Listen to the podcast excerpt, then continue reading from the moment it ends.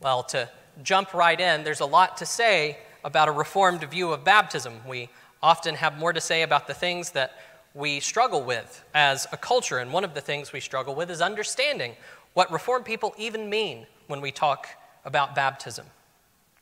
But to remember, before we just jump into kind of a broad look at baptism in the scriptures, we need to remember kind of the context, and we can talk about the context of Hebrews, where what we have is people looking to turn back to the old covenant.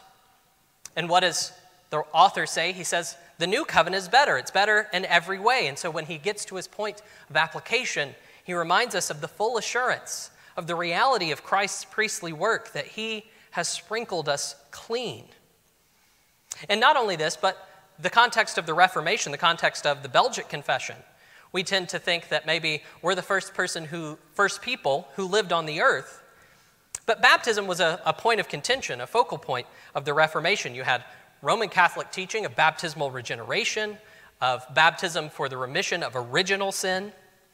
And the Anabaptists were coming along and teaching adult only baptism for the first time, at least in a very long time, if not for the first time ever. And so we have these two camps that are literally warring. There are literal uh, fights, cities taken over by one or the other.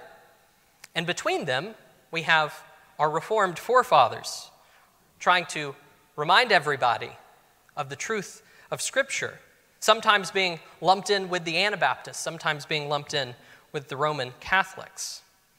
Quickly, to give an overview, because I'm going to try to go as quickly as I can. We're going to talk about the significance, what baptism signifies. We're going to talk about the relationship of circumcision and baptism. And then we're going to talk about how baptism assures us. So, those will be our three points. As I've said before in our series through the Belgic Confession and at other times, we really uh, understand signs well as moderns. That's the part of the sacrament we usually get. We get it's a picture and we understand that it signifies something. But one of the things I think we often fail to appreciate is how baptism gets described in more than one way. We tend to think baptism, washed from sins, that's it. But there are more uh, descriptions that maybe don't fit just that simplistic view. We understand the cleansing aspect, and that is there. That's absolutely there. We heard it in our Belgic confession. That picture, right, is like a bath. Um, you can imagine giving a child a bath or an adult showers, right? You're cleansing with water. We're mostly fine, we get that. But even the cleansing aspect gets described uh, in ways that we may not account for.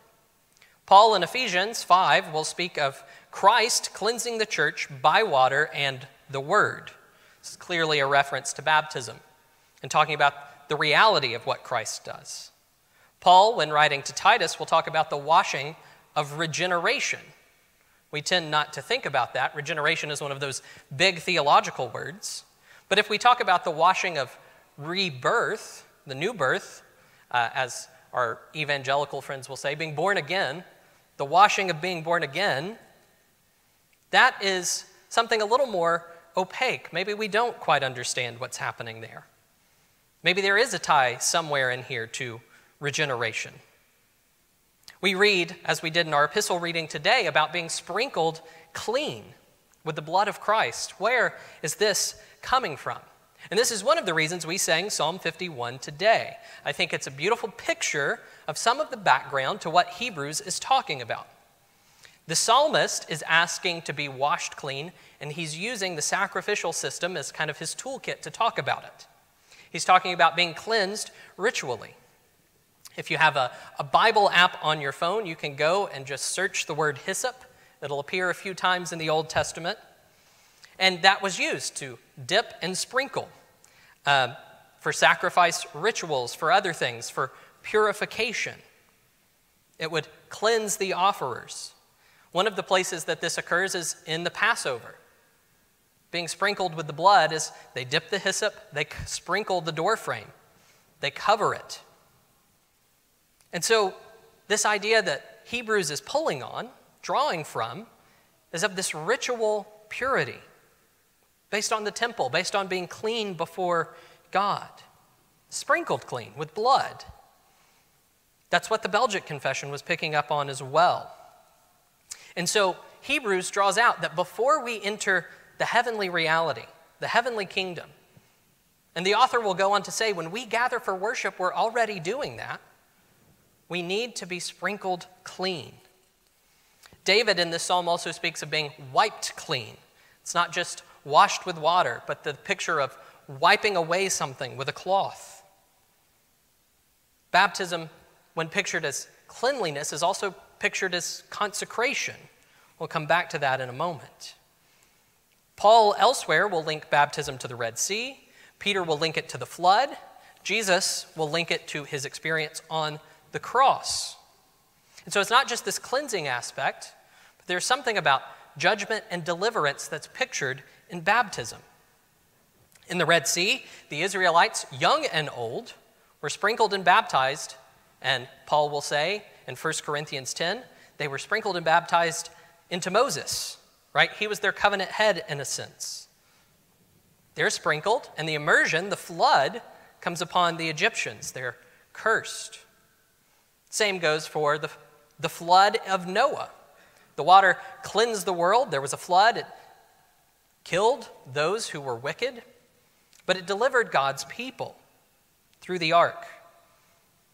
And in the same sense, Christ applies this to the fl- flood of the cross, right? He experienced a flood there. And we are sprinkled clean by the blood of the cross in baptism. Consecrated, set aside. Paul will pick up on this, Hebrews picks up on this, but one of the things that are, that's drawn out of being consecrated is the priesthood of all believers. We're being anointed as prophet, priests, and kings bearing Christ's name. The Heidelberg Catechism draws on this when it asks, What does it mean that you're called Christian? This being sprinkled with blood, this being part of this covenant, is becoming a part of the priesthood, the priesthood of all believers. That is what Hebrews is really stressing. That we go right into the Holy of Holies like priests would because we're sprinkled clean in our baptisms. Another picture we see, Paul picks, makes use of this, is putting on the new man, casting off the old. He talks about this in Romans 6, right? Buried with Christ in baptism, raised to walk in newness of life. When we're baptized into the triune name, sprinkled, we are united to Christ in what he has done for us. We share in his baptism. Our sins experience that flood. And we're delivered through him as an ark. And so the biblical picture of baptism is a little more complex than we often give it credit for. We tend to think of it as only a bath. But there's consecration, there's judgment, there's flood imagery here. We're set aside for our service together as we come to worship, not as spectators, but as priests offering ourselves as living sacrifices. It signifies things like the flood of Noah, the judgment of the Red Sea, the cross, but it points us to the work of Christ. Before we move on from talking about what it signifies, we need to kind of talk about the sign and the things signified. We distinguish these things. There's the reality, and there's the picture of the reality. And so the Belgic Confession taught this very clearly. When I baptize with water, I'm just pouring water. I'm not pouring out the Spirit upon the baptized, adult or child. I apply the sign of water. But the Spirit applies the real thing, the reality. The Bible gives us indication that children, when being baptized, can have faith. We are supposed to have faith like little children. And so it's not as though these children have to wait till they're 18 to be considered Christians or to have faith or to profess their faith. They may have a very basic faith at the time of their baptism. But when I baptize them, it's the sign, it's the water. And often when we read in the New Testament, this is the way baptism is talked about. It's talked about kind of as sign, thing signified. Both can be referred to. Sometimes, if we think back to the Old Testament with circumcision, it'll be called the covenant. This is the covenant that I make with you, talking about the sign of circumcision to Abraham in Genesis 17. And so these signs and the reality and the covenant that they're a part of sometimes get talked about all at once. And we have to keep in mind these different ideas of the reality that's pictured, the sign that's administered, the covenant that it is a part of. Now, on the other hand, we're not the only view out there. Some, particularly our Baptist brothers and sisters, believe they can tell good enough when folks are saved. They base this on profession, and sometimes your profession isn't good enough. But they think that they can tell, you know, we baptize this person because we have a pretty good idea that they are elect. They're fairly certain. And I'm beginning to think that this may be the root of the idea of uh, the kind of once saved, always saved. You pray the prayer, you're saved, you're good no matter what you do. If you're baptized because you're saved and you can't lose your salvation, this makes some weird kind of sense. That if you pray this prayer, you're, you're all good. But one of the things that this case mistakes is that we have that kind of knowledge, that we know who's elect and who's not elect. There's a more introspective type, I've already alluded to this, where your testimony has to be good enough. The Congregationalists did this par excellence in early America, where they had a narration of grace before you could be admitted uh, as a member and profess your faith and come to communion. You had to go up front and narrate how the Lord had delivered you. And it happened that sometimes the minister would go, That wasn't quite good enough. You're not quite there yet. You haven't dwelled on the law enough. You're not, you don't hate your sinfulness enough. We'll have to do this again. And this has certainly influenced our Baptist brothers and sisters who put a huge amount of pressure on testimonies. We need to have a, a radical testimony. Do you remember the day that you were saved? Well, uh, I grew up Baptist, and I can tell you now that I don't recall a day that I didn't believe. There was certainly a time where I felt acute conviction of sin, but I always believed in the gospel, even growing up in a context that was not particularly welcoming to that kind of view. So we have this view that, well, we need to be able to tell who's elect so that then we can baptize them.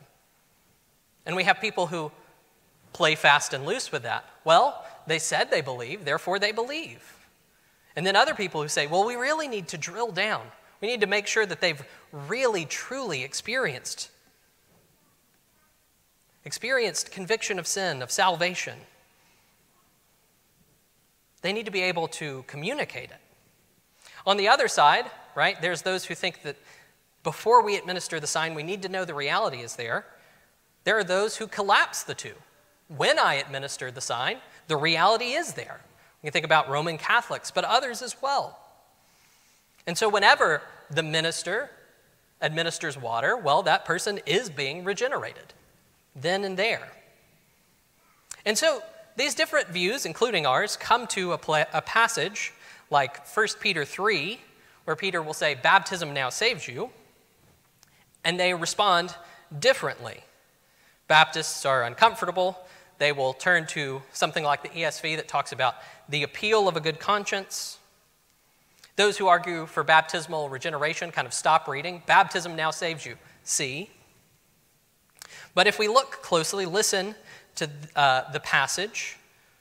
After they were disobedient long ago, when God patiently waited in the days of Noah as an ark was being constructed. In the ark, a few, that is, eight souls, were delivered through water. And this prefigured was a type of baptism, which now saves you. Not the washing of physical dirt, but the pledge of a good conscience to God through the resurrection of Jesus Christ. That comes from the Net Bible. Um, more recently, there have been some discoveries, and this term that has always been translated appeal is starting to be reconsidered. Going back to church fathers as well, they understand this as a pledge, as a covenant pledge. And so baptism is this covenant pledge.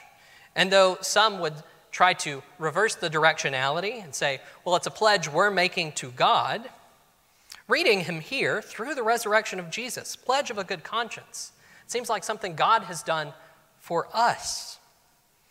It's not the sign, it's the thing signified. That makes best sense out of what Peter is writing here. God has cleaned your conscience when you have faith in Christ. And you can stand before him, going back to Hebrews. You can enter to the Holy of Holies. It's the reality of baptism that saves, not the sign, right? So we distinguish these two things. What the text doesn't teach is that sign and sign, the thing signified are collapsed, which is how a lot of people read it. The sign and the thing signified are exactly the same. No.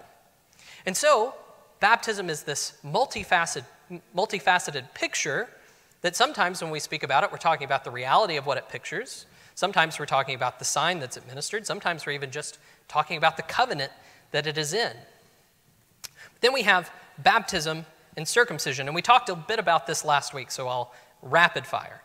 But I want to slow down here and make clear what we believe about this, because I don't think we actually disagree with Baptists. I think they are confused. So I want to slow down and make sure that we very clearly grasp this. Circumcision was a sign of entry into the Abrahamic covenant. Baptism is the sign of entry into the new covenant. When we talk about the replacement, that is what we mean. We may go further, farther about how we explain what those things do, but fundamentally we agree on that principle. In the Old Testament, you entered into God's people through this sign. In the New Testament, you enter in through this sign. They will emphasize discontinuity, we will emphasize continuity, but the basic premise and function we agree upon.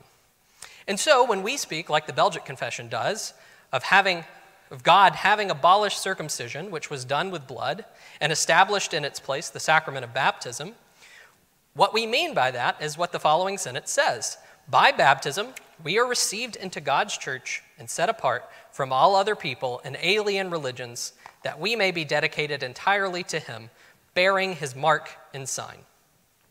Clear parallel here to circumcision. So, if the question is not, does circumcision replace baptism? Then what is the question? If you enter this way, why do we disagree? Well, the, the question, what Reformed people have been saying for a long time, is who is a part of the church? The question is actually who belongs in the church. And so, is the new covenant different from the Abrahamic covenant in this way? If Abraham, as an adult convert, received the sign as an adult and then applied it to his children, should we do the same or have terms changed? Should we think of our children as believers or unbelievers?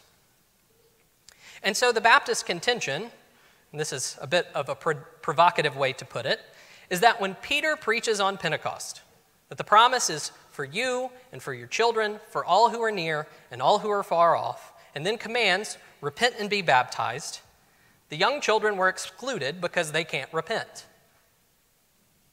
And so at that moment, they're excluded from the covenant. You can't repent, you can't be a part of God's people.